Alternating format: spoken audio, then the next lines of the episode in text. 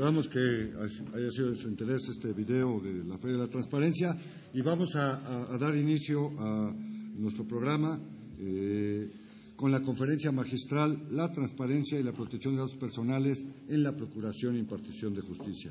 Para dictarnos esta conferencia magistral está con nosotros el doctor Eduardo Buscaglia, quien es doctor en Derecho y Economía y cuenta con postdoctorado en Jurisprudencia y Política Social en la Universidad de Illinois y de Berkeley, así como también en la Universidad de Columbia. Actualmente es director del Centro de Derecho Internacional y Desarrollo Económico de la Universidad de Virginia, es profesor visitante en el ITAM y asesor de la Organización de las Naciones en materia de reforma judicial en países como Afganistán, Pakistán, Nigeria y Colombia, y también es miembro del Instituto Hoover de la Universidad de Stanford. Es vicepresidente de eh, de Interamerican Ley y Asociaciones de Economía, así como asesor jurídico y económico de varias organizaciones internacionales en los Estados Unidos y en Europa, y a veces también lo hemos escuchado con nuestra amiga Carmen Aristegui en sus colaboraciones.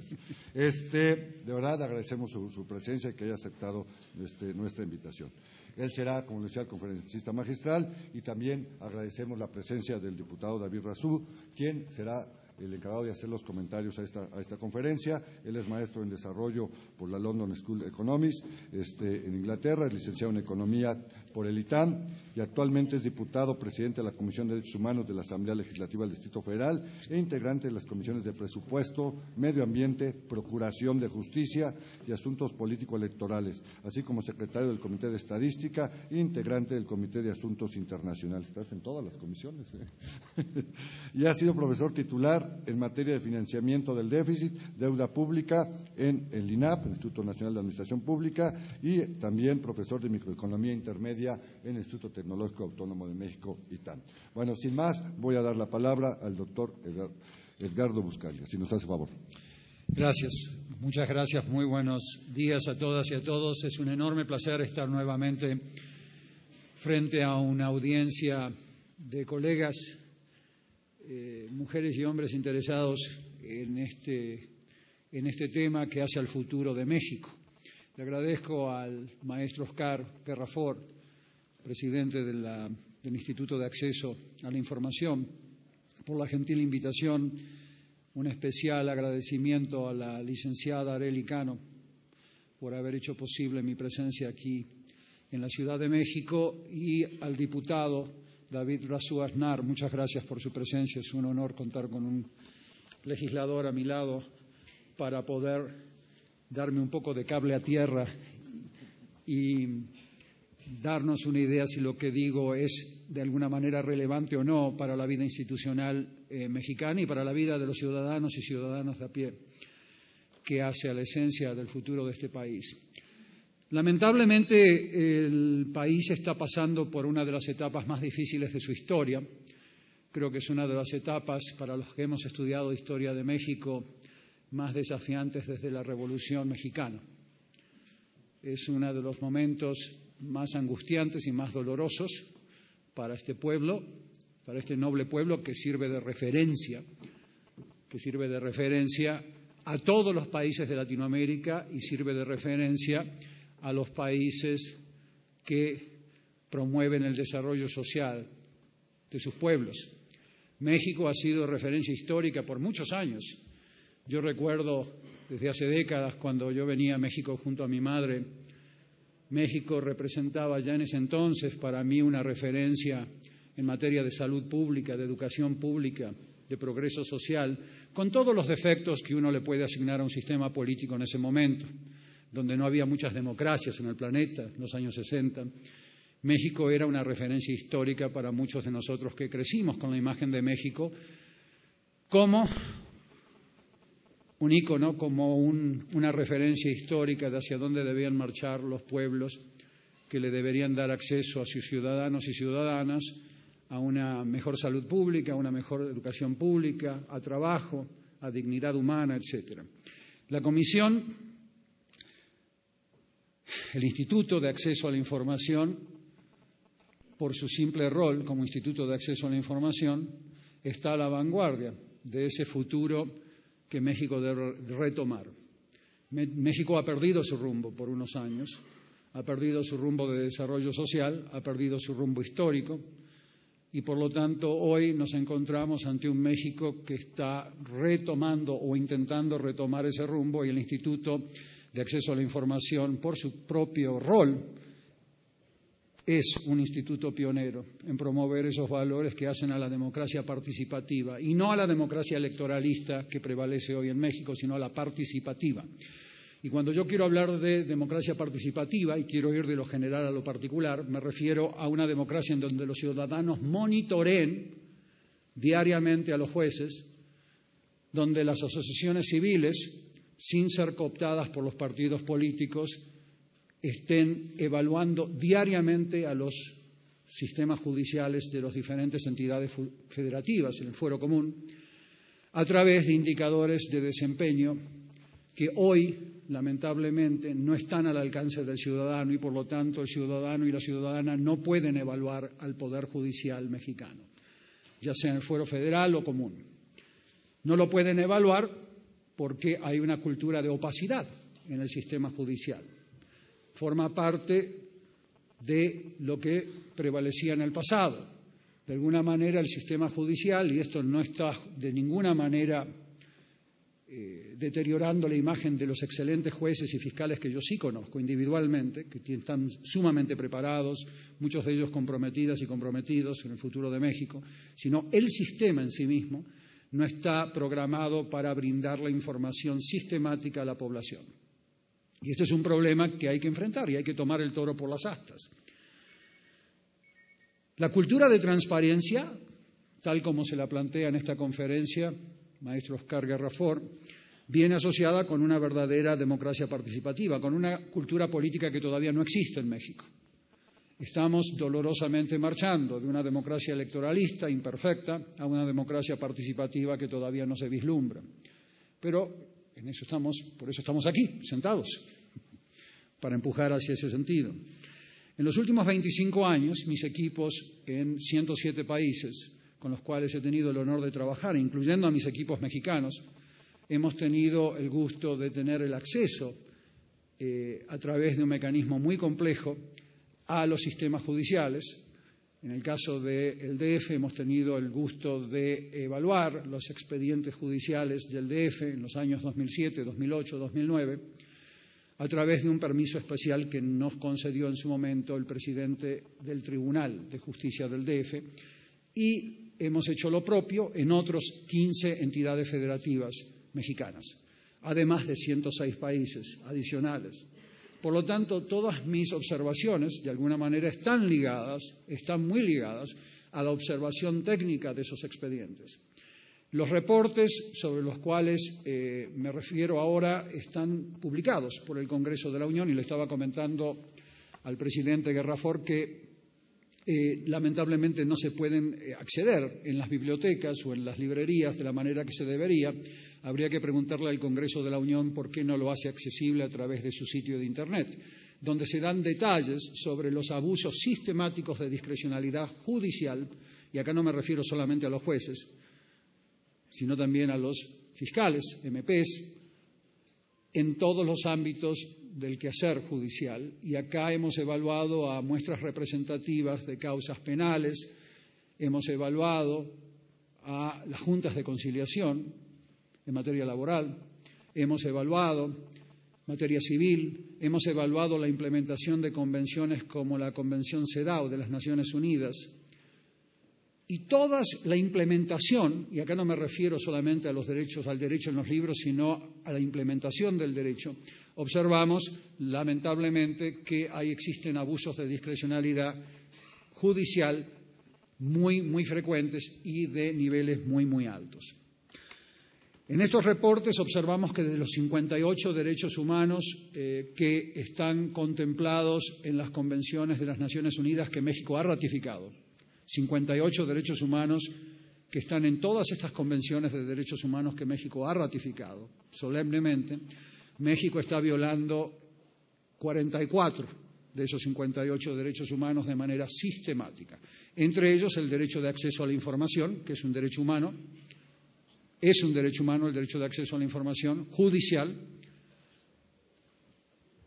Y obviamente el derecho a la protección de los datos personales, que también es un derecho humano y así lo concibe la Corte Europea, así lo conciben las convenciones de derechos humanos que hemos evaluado. Por lo tanto, hay mucho trabajo por delante, no hay que ver el vaso medio vacío, sino el vaso medio lleno. Y hay que plantearse ahora qué hacemos con esos reportes que no se quieren publicar, que no se quieren dar a conocer y que deberían las comisiones de feminicidios, por ejemplo, en el Congreso de la Unión, que nos ha, pedido que hagamos estos reportes en el año 2008 y 2009, que se hagan públicos para que los mexicanos y mexicanas conozcan los indicadores de desempeño de los sistemas judiciales que nosotros evaluamos en esa ocasión. Eso hace a la transparencia judicial. Lamentablemente, cuando uno va a los estados, y acá tengo que aclarar, le agradezco la buena voluntad a las presidentas y presidentes de tribunales de justicia que nos dieron acceso, pero nos dieron acceso privilegiado no nos dieron un acceso ciudadano a esos expedientes. Y eso está mal, aunque nosotros nos hemos beneficiado al realizar estos estudios y hemos respetado el compromiso de confidencialidad que nos han pedido que mantengamos, lo hemos respetado, esos expedientes, una vez que son sentencias definitivas, cosas juzgadas, deberían ser inmediatamente accesibles al ciudadano y a la ciudadana de acuerdo a las mejores prácticas de los países más serios del planeta, institucionalmente hablando. México no puede seguir estando a la retaguardia de estos movimientos mundiales que ya no es que se avecinan, están con nosotros. Y eso hace la democracia participativa, porque la democracia participativa exige no solamente rendición de cuentas, sino asignación de responsabilidades, y el Poder Judicial mexicano no puede seguir estando a la retaguardia de esta evolución histórica. Yo sé que no es cómodo para los jueces y para los fiscales y para los MPs, no es cómodo estar sujeto a esta nueva cultura de democracia participativa.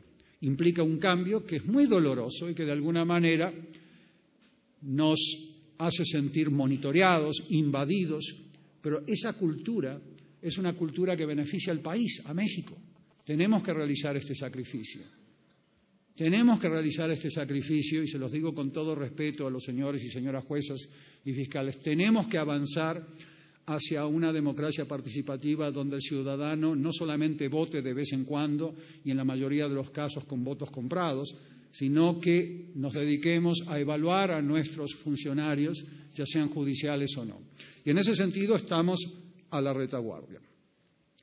Las comisiones de transparencia son en general comisiones sin dientes comisiones que no tienen dientes, que no tienen capacidad de exigir esta información, que en las democracias avanzadas, en las democracias que admiramos, las democracias europeas, por ejemplo, de algunos países de la Unión Europea, no se cuestiona que el Poder Judicial, que el sistema judicial en general esté generando esta información de manera periódica.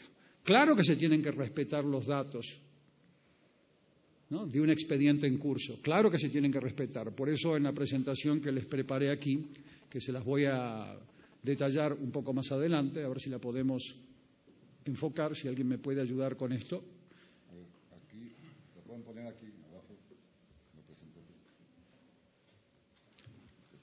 Ustedes van a ver que estamos planteando mecanismos de regulación, mecanismos de regulación para que los datos judiciales se protejan. Claro que sí, tienen que estar protegidos a través de un mecanismo regulatorio que sea uniforme a través de las diferentes entidades federativas mexicanas. Y ese problema de uniformidad, lamentablemente, no existe todavía.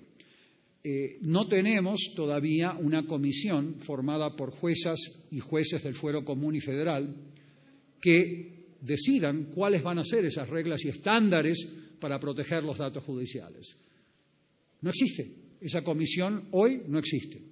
Tiene que haber una comisión judicial de seguridad informática, y me atrevo a darle un nombre para llamarlo de alguna manera, que esté formada por jueces de ambos fueros y que comience a delinear las reglas y estándares para proteger esos datos, ya que al proteger esos datos uno previene corrupción judicial, uno previene cualquier tipo de abuso de discrecionalidad y previene además que, por ejemplo, desastres naturales, eh, ataques informáticos puedan llegar a tener un impacto negativo sobre los datos judiciales. Eso todavía ni siquiera está delineado adecuadamente.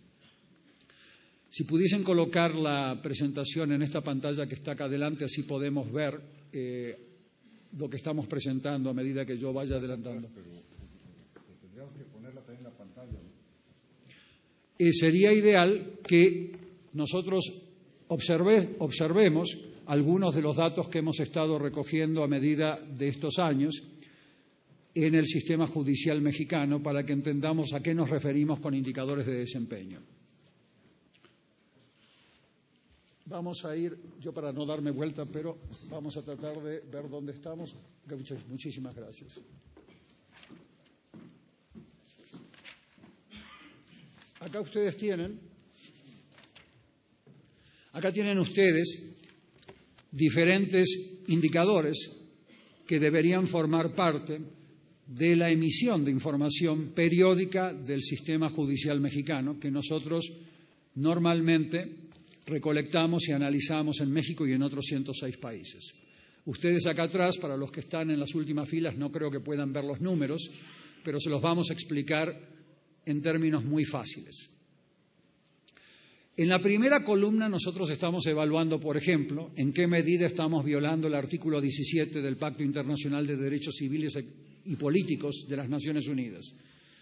Este artículo se refiere a casos en donde se producen detenciones sin motivación. Por ejemplo, cuando el ejército detiene a ciudadanos mexicanos sin motivación, sin ningún tipo de control judicial. Se refiere a casos a expedientes donde nos encontramos, donde se producen órdenes de cateo sin control judicial. Se refiere a intervenciones telefónicas, donde se están llevando adelante sin un control de jueces. Esa es la columna que ustedes ven, la segunda columna, la primera es la de países, la segunda es la de porcentuales, cambios porcentuales en las violaciones a esos derechos humanos que estamos midiendo. Esa información sale de expedientes judiciales, salen de casos en México y en los demás países que nosotros estamos narrando acá. Esos países que tienen ahí frente a ustedes son países europeos, son países, hay un país asiático, si ustedes lo van a ver ahí, Indonesia, el primero es Chile, el segundo es Brasil, el tercero es Eslovenia, el cuarto es Colombia, Indonesia y México que está en la segunda columna, última fila. Se los voy a ir narrando porque es muy difícil observar estos datos desde atrás. Ahí observamos año a año cómo cambian las frecuencias de violaciones a los derechos humanos. De ahí sale mi aseveración de que 44 de los 58 derechos humanos están siendo violados sistemáticamente, porque los estamos observando a través de expedientes que nosotros analizamos en estas diferentes entidades federativas y lo hemos hecho también a través del ASIEDO en el pasado, PGR, en Foro Federal. Observamos que Chile está disminuyendo en promedio en un 10.5% anual las violaciones de derechos humanos ligadas al artículo 17 del Pacto Internacional de Derechos Políticos y Civiles de las Naciones Unidas. O sea que Chile está disminuyendo esa frecuencia de violaciones, está caminando en la dirección correcta. Y acá podemos destacar en cuáles expedientes esto sucede. No lo decimos abiertamente en las presentaciones públicas porque tenemos un convenio de confidencialidad. Sin embargo, podemos evaluar al sistema. Acá no es cuestión de balconear a jueces en particular, sino de evaluar al sistema, cómo funciona. Por eso yo separo mucho el gran talento de los jueces federales mexicanos y los jueces que conozco en el DF, que son trabajadoras, muchos de ellos comprometidos, pero separo eso del funcionamiento del sistema, que es lo que evaluamos aquí. Brasil, 15.4% de menos violaciones que antes, eh, violaciones al artículo 17 del Pacto Internacional al cual me refería. Eslovenia, 22.3% de reducción en esas violaciones a derechos humanos a las cuales me refería. Colombia, 19.7% de menos violaciones en los expedientes que hemos examinado, todos ligados a asociación delictuosa o delincuencia organizada en los diferentes países. Indonesia, 17.4% de aumento en las violaciones a derechos humanos fundamentales. México, hay un 111% de aumento en las violaciones a estos derechos humanos desde el año 2003 al año 2009 en las mediciones que hemos estado haciendo. Les aclaro que cuando comenzamos a realizar estas mediciones, yo había sido invitado por las Naciones Unidas, por la administración del presidente Fox, a evaluar, a evaluar la implementación de una convención de las Naciones Unidas en el caso de las muertas de Juárez, de los feminicidios de Juárez. Tuve a cargo de esa misión de las Naciones Unidas para realizar justamente ese trabajo. Observamos en la tercera columna cuáles son los abusos de discrecionalidad, violaciones al Código de Procedimientos mexicano, de Indonesia, de Colombia, de Brasil y de Chile. Cada uno de los códigos de procedimientos contiene diferentes requisitos procesales. No aplicamos la misma medición y la misma varilla a todos los países. Cada uno de los códigos tiene diferentes requisitos, los evaluamos con base a los requisitos procesales de cada país. Observamos que nuevamente en Chile se cometen menos violaciones al Código de Procedimientos, 17.2% menos. En Brasil también han disminuido los errores y violaciones al Código de Procedimientos brasileiro. Eslovenia disminuye. Indonesia aumentan en México también aumenta. O sea que el desempeño del Poder Judicial mexicano en todo lo que hace a la investigación, acusación y procesamiento de causas ligadas a asociación delictuosa, fuero común o delincuencia organizada, fuero federal, está fallando de acuerdo a estos indicadores que tenemos aquí. Esto no se está evaluando de manera sistemática a través de asociaciones civiles y a través del Consejo de la Judicatura, que para eso se les paga a los miembros del Consejo de la Judicatura, para que estén justamente evaluando estos índices de calidad de las resoluciones judiciales. Forma parte de sus funciones. Deberían los consejos estar haciendo esto justamente, en asociación con justamente los institutos de acceso a la información, trabajando mano a mano. El Consejo de la Judicatura, o de la Magistratura, según sea el país como se llama, deberían estar trabajando con los institutos de acceso a la información, recolectando estos datos y dándolos a conocer de manera abierta. Nuevamente, acá no estamos hablando de asignarle responsabilidades a un juez o a otro, esto es un trabajo del Consejo. Con el Instituto de Acceso a la Información estamos hablando de realizar una evaluación del funcionamiento del sistema judicial en causas ligadas a tipos de delitos que hoy están poniendo el jaque al futuro de México, asociación delictuosa y delincuencia organizada. Estos datos no se conocen abiertamente. Los tenemos publicados en algunos reportes, pero deberían ser generados por las instituciones del Estado mexicano.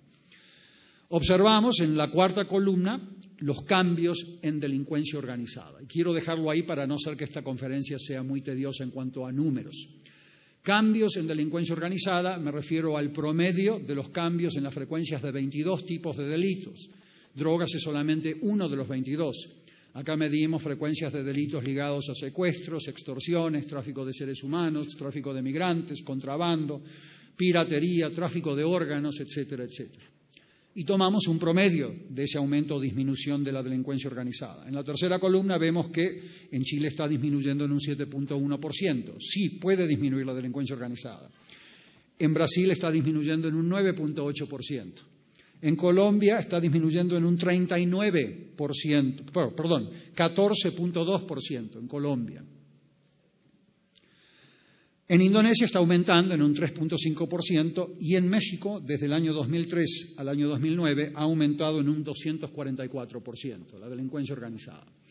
Yo quiero decirle al señor presidente Calderón que por más buenas intenciones y soldados que él envíe y por más que él utilice su razonamiento especulativo de que si él no hubiese hecho eso las cosas estarían peor. Lo cierto es que en los países del mundo en donde se mide el impacto de las políticas públicas, lo que importa es el resultado de las acciones de Estado.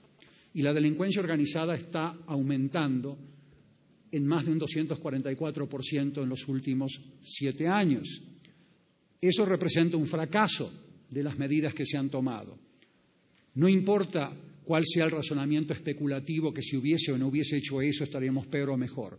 Cuando el presidente Uribe argumentó que las cosas mejoraban, sus índices de delincuencia organizada estaban bajando. Ahora, lo más interesante de estos números, y con eso los quiero dejar con esta idea que creo que es fundamental, es que los países que mejoran el cumplimiento efectivo con los pactos internacionales de derechos humanos, segunda columna, son los países que mejor combaten a la delincuencia organizada, en la cuarta columna. Combatir a la delincuencia organizada requiere el respeto de los derechos humanos fundamentales, que en este caso son intervenciones telefónicas, violaciones en cuanto a órdenes de cateo, detenciones sin motivación judicial. ¿Por qué?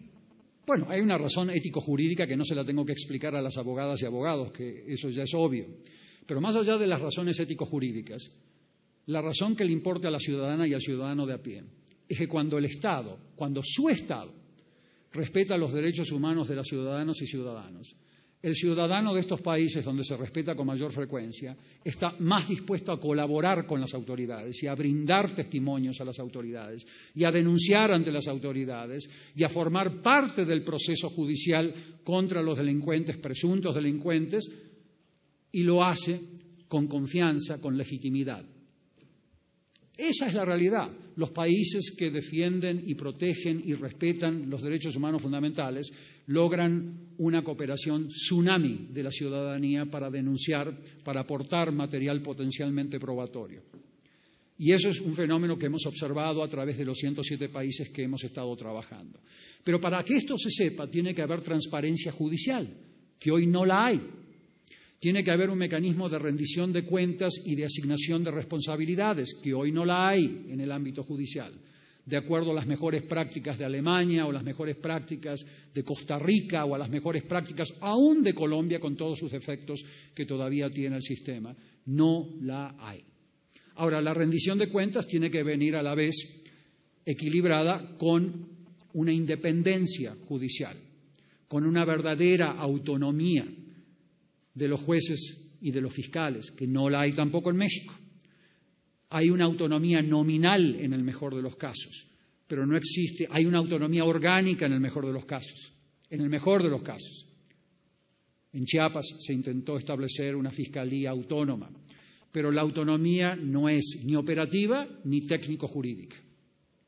El poder político sigue teniendo el dedo pulgar por encima de los fiscales, tiene impacto nocivo en la naturaleza de las acusaciones y los poderes judiciales en muchas de nuestras entidades federativas y en muchos de nuestros países en Latinoamérica todavía están sujetos a presiones políticas y a una dependencia patológica.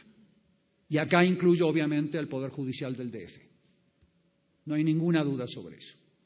Hay una falta de independencia judicial en nuestros sistemas. O sea que ese sistema de rendición de cuentas de los jueces y fiscales tiene que venir equiparado con una independencia real. Bueno, tenemos que comenzar a empujar para que estos sistemas institucionales se desarrollen, pero no se van a desarrollar sin una reforma política, porque en realidad lo que yo realmente estoy hablando acá son de reformas políticas. Los políticos que tienen que tomar el toro por las astas y llegar a un acuerdo para comenzar realmente a implementar estas medidas que hagan que los fiscales sean autónomos. Autónomos nominalmente, que todavía no lo son, autónomos orgánicamente, que todavía no lo son, autónomos técnico, técnicamente, jurídicamente hablando, que todavía no lo son, y autónomos operativamente hablando en cuanto a presupuesto, que todavía tampoco lo son. Eso es una reforma política. Sin esas reformas, vamos a seguir siendo clasificados en los niveles de gobernabilidad que se observan en el subsahara africano. Tenemos que comenzar a empujar estas reformas institucionales.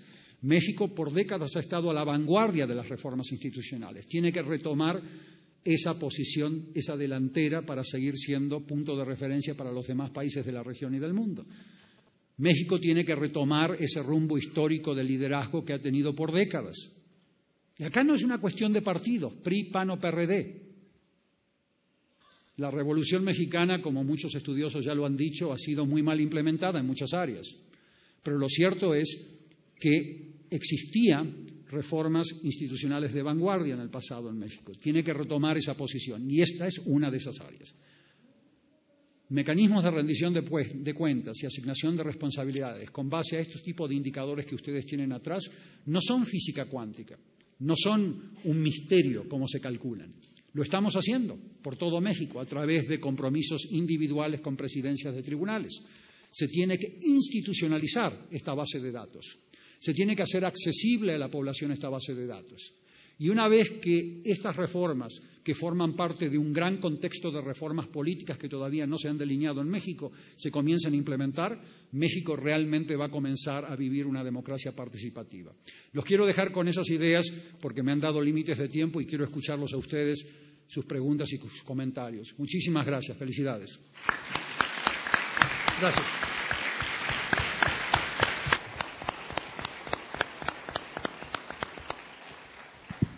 Bueno, de verdad agradecemos al doctor Buscaglia y de verdad también lamentamos este asunto de, los tiempos.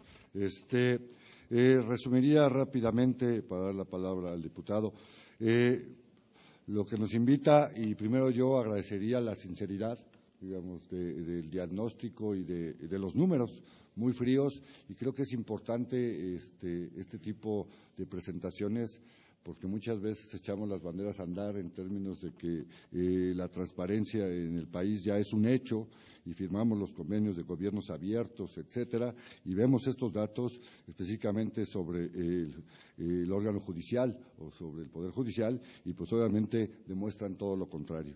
Eh, eh, él nos invita a que pasemos de una democracia electoral que tenemos en el país a una democracia participativa que hemos denominado algunos como una democracia de contenidos.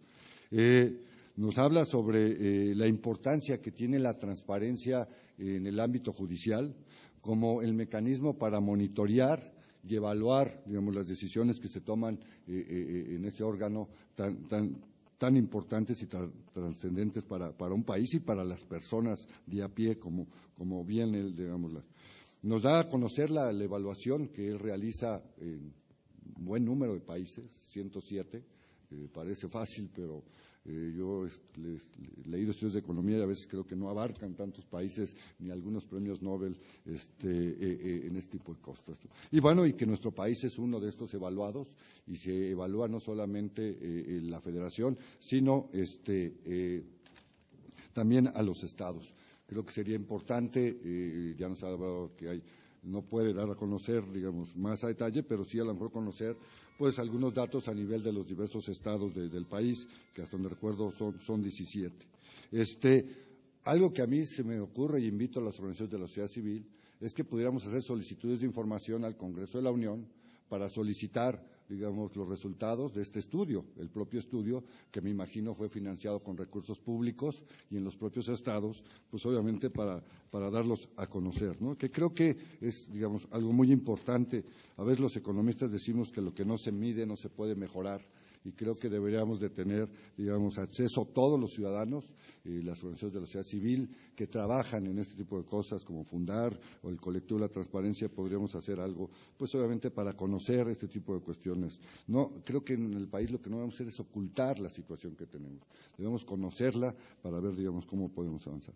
Y termina, digamos, con este propuestas pues, muy concretas y creo que muy necesarias hoy que se discute y se aprobó, bueno, está por aprobarse una reforma política, pues como digamos uno de estos ausentes, una asignatura pendiente, sigue siendo la verdadera este, autonomía, o sea, que exista una real autonomía de este del poder judicial en, nuestro país, ¿no? Este, eh, algunas de estas cosas que él ha comentado, por ejemplo, los ministerios, etcétera, en el Distrito Federal hemos tratado de avanzar es de los pocos estados donde las averiguaciones previas concluidas son públicas o donde tenemos un ministerio público transparente, donde la gente puede acceder este, desde varias formas a ver, digamos, cómo se toman las decisiones. Pero vuelvo a decir, no es momentos para este, echar las banderas al vuelo, sino al contrario, un momento, digamos, de reflexión para realmente retomar, y aquí agradezco, pues este diagnóstico que hace nuestro país de un país, digamos, que estuvo a la vanguardia en algún momento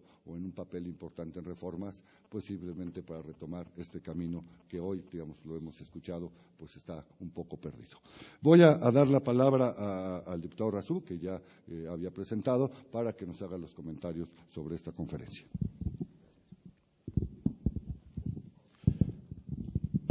Muchas gracias al eh, maestro Oscar Guerrefort. Es un honor poder compartir esta mesa con el doctor Buscaglia y un honor además poder comentar eh, su ponencia, con la que la verdad es que sobre todo lo que hay son coincidencias. Es decir, me parece que sería fútil pretender negar la situación de opacidad en la que se vive yo no diría en el Poder Judicial como Poder Judicial nada más, sino en el sistema de administración de justicia, en particular en el espacio penal. Sistema de justicia penal en México es eh, uno de los ejemplos, de los más vergonzosos ejemplos de opacidad que hay entre las, eh, eh, entre las diversas instituciones que participan en el proceso completo. No es de extrañar, sin embargo, y aquí tendría una primera anotación al comentario del doctor Buscaglia, eh, respecto de la democracia participativa, de una democracia eh, eh, electoral a una democracia participativa. Desde luego que creo que hay que avanzar hacia allá, desde luego que esa es una ruta a la que tendríamos que llegar. Pero la verdad es que en México no hemos podido ni siquiera avanzar a una democracia genuinamente representativa, es decir, eh, eh, antes incluso de llegar a la parte participativa, falta la parte representativa. En México hay un problema eh, grave en prácticamente todos los espacios de rendición de cuentas vertical es decir, de rendición de cuentas directamente de las autoridades, de las instituciones, hacia la ciudadanía. Me parece que en los últimos años, desde luego, se ha avanzado ya en materia de transparencia, se ha avanzado desde muchos espacios en materia de transparencia y en algunos en rendición de cuentas horizontal, es decir, aquella rendición de cuentas entre unas y otras instituciones. Lo que no ha habido es un avance en donde la ciudadanía pueda genuinamente obligar a la rendición de cuentas a sus autoridades de manera directa. Por eso hago eh, el, uso del término horizontal. Elementos tan sencillos como eh, la situación actual de representatividad política, en donde las legisladores y las legisladoras y los legisladores, eh, que son, de acuerdo a nuestra arquitectura institucional, los representantes populares, no tienen que rendir cuentas a su electorado, tienen que rendir cuentas a sus cúpulas partidarias. ¿Por qué? Porque no existen mecanismos como eh, la reelección, por poner un ejemplo, en donde habría un vínculo directo entre representante y representada o representado, en lugar de que el futuro y el desarrollo político de un legislador esté vinculado con la cúpula de su partido, que al final es esa misma cúpula la que va tomando las decisiones y es lo que ha permitido una captura generalizada del Estado eh, a, nivel, nacional y a nivel histórico, eh, desafortunadamente. Cuando llevamos esto a un, espacio tan delicado como el de la Administración eh, y Procuración de Justicia, pues el reflejo es, me parece con mucha claridad, lo que eh, nos demuestra el doctor Buscaglia en su eh, lámina, en particular la lámina de los números, que me parece es muy contundente. yo, yo, no, yo no tengo conocimiento, no sé si exista un ejercicio como ese con eh, eh, algún tipo de series de tiempo para, tratar de, tener, digamos, una significancia estadística eh, medida, seguramente es el caso, pero en cualquier caso, me parece que sí, al ver esa lámina nos damos cuenta de que el camino no solo es cerrado, sino que además estamos, no estamos corrigiendo ni está habiendo voluntad de corregir y hago referencia a esto en prácticamente todos los niveles. De 2006 para acá, naturalmente, la, opacidad en el sistema de administración de justicia no es una cosa de 2006 para acá. Me parece que es un tema que tiene mucho más tiempo y que eh, tiene que ver incluso con el desarrollo y la arquitectura misma del sistema de justicia penal. De 2006 para acá, sin embargo, hemos estado sometidos por parte eh, del Gobierno federal a una terapia de shock esa es la verdad. La sociedad ha estado sometida a una terapia de shock. Ha habido un planteamiento desde el gobierno federal, un planteamiento maniqueo de buenos contra malos, en donde eh, tienen que resolverse las cosas a través de una guerra, eh, tema tomado eh, de manera muy desafortunada, debo decir, de quien inventó este término, que fue Nixon en 1971 eh, The War on Drugs. Eh, eh, en Estados Unidos ya, abandonaron, por lo menos conceptualmente, este concepto. Aquí lo retomamos cuando ellos lo, abandonaban. Pero ¿cuál es el problema de esto, más allá de posturas? Bueno, no se trata de posturas ideológicas o no. Se trata de que se ha pretendido, y desafortunadamente con relativo éxito, y me parece que tiene todo que ver con esto, poner en la sociedad y en el subconsciente colectivo la idea de la disyuntiva entre respeto a los derechos humanos y a las libertades individuales versus seguridad, como si fueran dos elementos que se contraponen y se tiene que hacer una, eh, eh, eh, un sacrificio de la política de derechos humanos en el ánimo de avanzar en la política de seguridad. Esto es un absurdo, me parece que esa lámina lo prueba. Por eso decía, sería muy interesante ver una serie de tiempo para poderlo medir, porque esa lámina lo que comprueba es de alguna manera, como plantear esta disyuntiva no solo es una falacia, sino incluso es contradictorio. En la medida en que un Estado deje de lado la, agenda de derechos humanos, el reconocimiento de derechos humanos, la exigibilidad de elementos de derechos humanos, como lo es, entre otros, el derecho a la información, no es verdad que se combate o que haya más seguridad. Generalmente suele ocurrir lo contrario. Y esto, independientemente de estos datos, que valdría la pena eh, eh, eh, conocer esa parte robusta, es, ya casi un, hecho comprobado a lo largo de la historia. Dentro del sistema de justicia penal, naturalmente, esto como se refleja es, entre otras cosas, con, la más, con una de las opacidades más grandes que hay entre las instituciones mexicanas. En la Ciudad de México, debe decirse, a partir de este, ya me van a amenazar y todavía me falta, pero acelero. En la Ciudad de México, decirse, a partir del programa de derechos humanos de la ciudad, eh, me parece que ha habido avances importantes eh, en, el sistema judicial y en particular en el Tribunal Superior de Justicia. Existe ya, yo no conozco ningún otro tribunal que tenga un sistema de indicadores accesible a toda la población por Internet, eh, desde el que se pueden consultar una serie de datos, eh, eh, libertades, sentencias absolutorias, etcétera. Desde luego no se van a poder consultar las violaciones a derechos humanos. eso tiene que ser en la comisión y con otros sistemas. Pero, más allá de que me parece que hay un avance que yo sí quiero reconocer en lo que toca al programa de derechos humanos, en lo que tiene que ver con rendición de cuentas, la verdad es que no hemos avanzado, porque no es lo mismo, además también hay que separar transparencia y rendición de cuentas. Son dos elementos distintos. Me parece que ha habido avances en eh, eh, transparencia, que todavía falta mucho, creo que fue clara y ampliamente señalado por el doctor Buscaglia, pero eh, me parece también que en rendición de cuentas no tenemos avance porque no se han modificado las reglas estructurales del sistema de justicia penal.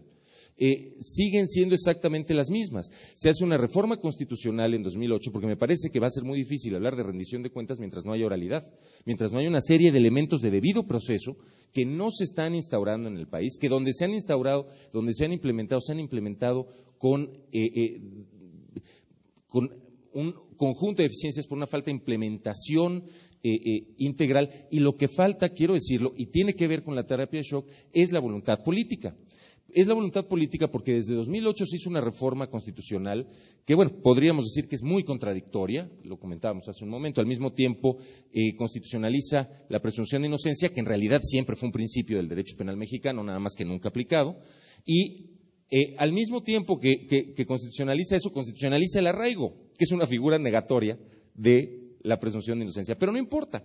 Esa reforma constitucional podría perfectamente servir para que ya de 2008 a 2012 pudiéramos haber implementado el nuevo sistema de justicia penal y empezar a evaluarlo y empezar a tener un espacio genuino de rendición de cuentas. Pero eh, vemos año con año que el presupuesto este año, curiosamente, la, discusión y el debate importante es qué se hace para sustituir eh, a la tenencia, una absurda idea de quitar un impuesto importantísimo, de, una manera populista, ridícula, pero no se, y progresivo, pero no, pero no se está discutiendo por qué no hay suficiencia presupuestaria para la implementación del nuevo sistema de justicia penal. Y también debo decir, como entidad federativa que me toca como diputado local, es cierto, necesitamos ese recurso, es importantísimo, pero también podríamos ya haber avanzado a nivel de los estados si hubiera también la eh, voluntad de ir generando por lo menos reformas transitorias que generaran mayores espacios a la rendición de cuentas, cosas que tienen que ver con penas alternativas, cosas que tienen que ver con ir avanzando en algunos espacios de oralidad, en los eh, juicios para adolescentes, etcétera. Y tampoco lo hemos hecho, muy por el contrario. Como resultado de esta terapia de shock, y comentaba yo, es muy popular en México hablar de aumento de penas, hablar de endurecimiento del sistema, etcétera, etcétera y no es popular hablar de penas alternativas, de eh, eh, eh, resarcimiento del daño, cosas que sí pueden ser monitoreadas, más el cambio en el sistema mismo, incluidos los elementos de la arquitectura institucional del sistema judicial. Me parece que el reto está por ahí, me parece que el reto además tiene que ver, y aquí hablando a eh, quienes están en organizaciones de la sociedad civil y quienes están en instituciones específicas.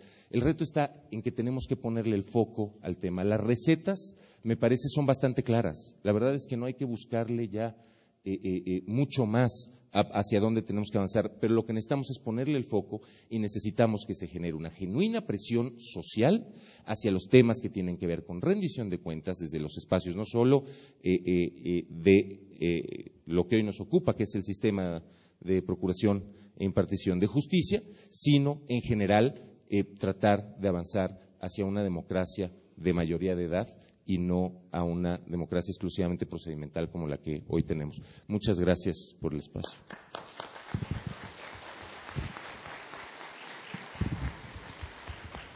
No, gracias, señor diputado David Razú. Este, y de verdad lamento estos apretones de tiempo, pero bueno, así son las agendas. Como tenemos una videoconferencia y esto, digamos, eh, pues tiene que respetar los tiempos, es lo que nos presiona un poco más. Voy a dar este, finalmente la palabra al doctor Buscaglia, quien ha recogido ya pues todas las preguntas que ustedes o comentarios se han hecho sobre su exposición. La idea es que él pueda dar una respuesta general, genérica, y si en algún momento su tiempo lo dispone, pues pueda, a los que han dejado correo, hacer algún comentario, digamos, vía correo electrónico sobre, sobre, estas, sobre estas cuestiones y también me haga un cierre también de los comentarios que ha hecho el doctor Razú, este, en ese sentido, en un transcurso, perdón, de cinco minutos nada más. Gracias. Eh. Gracias, presidente. Eh, voy a intentar responder algunas de las preguntas que me han hecho, porque son muchas, y eh, voy a tratar de ser lo más sintético posible. Eh, voy a comenzar por lo general. cuando no existe una democracia realmente representativa, es muy difícil que las políticas públicas reflejen las preferencias sociales.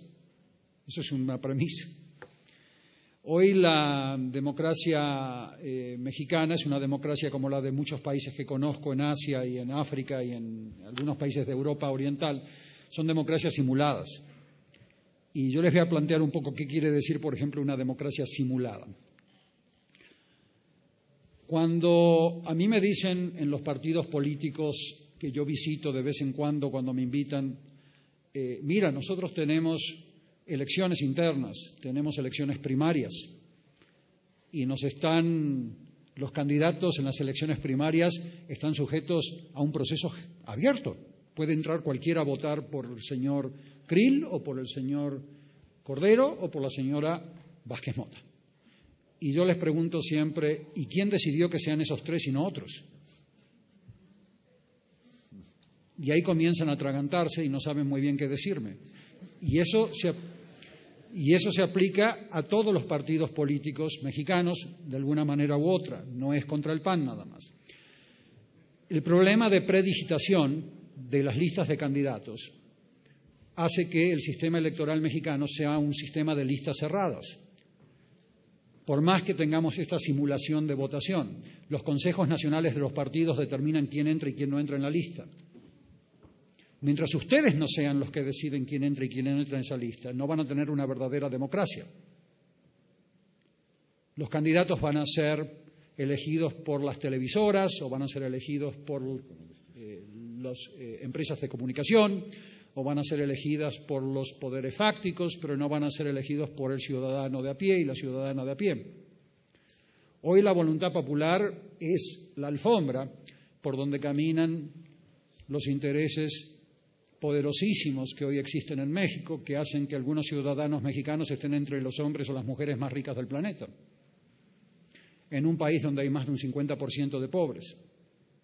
Yo me escondería debajo de la cama si estuviese entre esas personas con ese nivel de riqueza en un país como este. Por lo tanto, hay un problema que no hace al hecho de que el sector privado existe y sea pujante. Ojalá fuese un sector privado pujante, competitivo, regulado como en los países avanzados, que obtenga buenas ganancias, que genere patentes, que genere innovación, que genere empleo. Ojalá lo fuese, no hay nada contra el sector privado, todo lo contrario.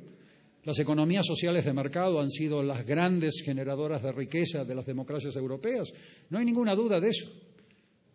Pero el capitalismo de cuates no. El capitalismo mafioso a la rusa no, porque es la que te determina quién va a ser el gobernador de Nuevo León dos años antes del proceso electoral. Y no quiero entrar en más detalles porque si no entraríamos en fin, mientras no, tengamos, una democracia realmente representativa en los países de la región, difícilmente las políticas públicas van a obedecer a las demandas que yo acá leo en las preguntas que ustedes tienen. Después ustedes me dicen, bueno, ¿cómo se hace para que realmente se combata la delincuencia organizada? Bueno, vivimos en una simulación de combate a la delincuencia organizada. Aunque les parezca mentira, la delincuencia organizada está formada por empresarios políticos y por la caricatura que ustedes ven por televisión de vez en cuando, esos gorditos que aparecen en la PGR, ¿eh? que los agarran dos soldados grandotes. Bueno, eso es solamente la mano operativa. Hay empresarios y políticos, como lo había en Italia, como lo había en Colombia, como lo había en todos los países del mundo. Esos no están siendo detenidos. En Colombia, cuando el 32% de los legisladores colombianos fue procesado judicialmente de todos los partidos políticos, incluyendo a familiares del presidente Uribe, cuando fueron procesados judicialmente por vínculos a grupos criminales, ahí fue que realmente comenzó el principio del fin de los grupos criminales, tal como se los habían concebido. Eso todavía no se hace porque lamentablemente no tenemos un sistema representativo político que esté sujeto a la presión ciudadana donde el futuro político de los diferentes diputados y diputadas dependa del voto real de cada uno de los ciudadanos de cada distrito, de cada colonia. Depende más de, los dedazos de los consejos de los partidos y demás. En ese sentido hay muy poca representatividad y coincido con el diputado en su evaluación que acaba de hacer. Eh, hay, eh, eh, los consejos tienen que comenzar realmente a generar sanciones para que toda esta gente que se desempeña de acuerdo a estos índices tan feos que vimos antes estén sujetos a una rendición de cuenta, pero los consejos para que realmente de la judicatura, para que generen sanciones, eh, tienen que sacar al presidente del Tribunal de Justicia de ese consejo. ¿Qué hace el presidente del Tribunal de Justicia en el Consejo de la Judicatura? Eso es un arreglo subsahariano también. El presidente del Tribunal de Justicia tiene que separarse de los mecanismos de sanción de sus jueces. Es un conflicto de interés que los presidentes del Tribunal de Justicia estén ahí. Yo comenzaría por ese remedio. Me han dado un minuto, entonces estoy acelerando. Eh, ¿Y dónde conseguir los informes que nosotros hemos estado publicando y que eh, están en los medios? Bueno, mire, pueden bajarlos a través de Google poniendo mi nombre y apellido, Edgardo Buscaglia, entre comillas, y después coloquen eh, Organized Crime en inglés y ahí los van a bajar en inglés muchos reportes que han sido publicados. Pero insisto, los reportes más importantes son los reportes mexicanos que el Congreso de la Unión tiene. Tenemos cuatro o cinco libros publicados por INACIPE, donde yo he sido coautor o autor, INACIPE, el Instituto Nacional de Ciencias Penales, tres libros sobre delincuencia organizada y un libro con Andrés Ruemer sobre terrorismo y delincuencia organizada, publicado en el 2005. Ahí van a ver mucha información. Eh, y más allá de eso, estoy a la disposición de ustedes. Mi Twitter es arroba edbuscaglia, ed buscaglia. Y ahí pueden hacer preguntas y podemos seguir en contacto. Felicidades a todos. Gracias.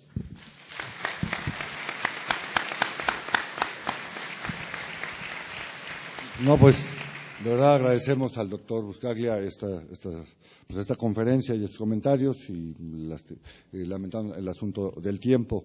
él se lleva las preguntas, como le decía, que se, que se han hecho. Ya nos ha dado algunos datos donde podemos encontrar información sobre, sobre su trabajo y, sus opiniones y perspectivas de lo que sucede en nuestro país y en otras partes del mundo. no me queda más que este, pasar a, entregarles sus reconocimientos por parte de nuestro instituto, de todos los comisionados, este, para pasar inmediatamente, se los quiero pedir, a la videoconferencia con Roberto Hernández, el director de Presunto Culpable. Entonces, voy a entregar a Gerardo Buscaglia su reconocimiento. Gracias. No, no, muchas gracias. Y también un obsequio.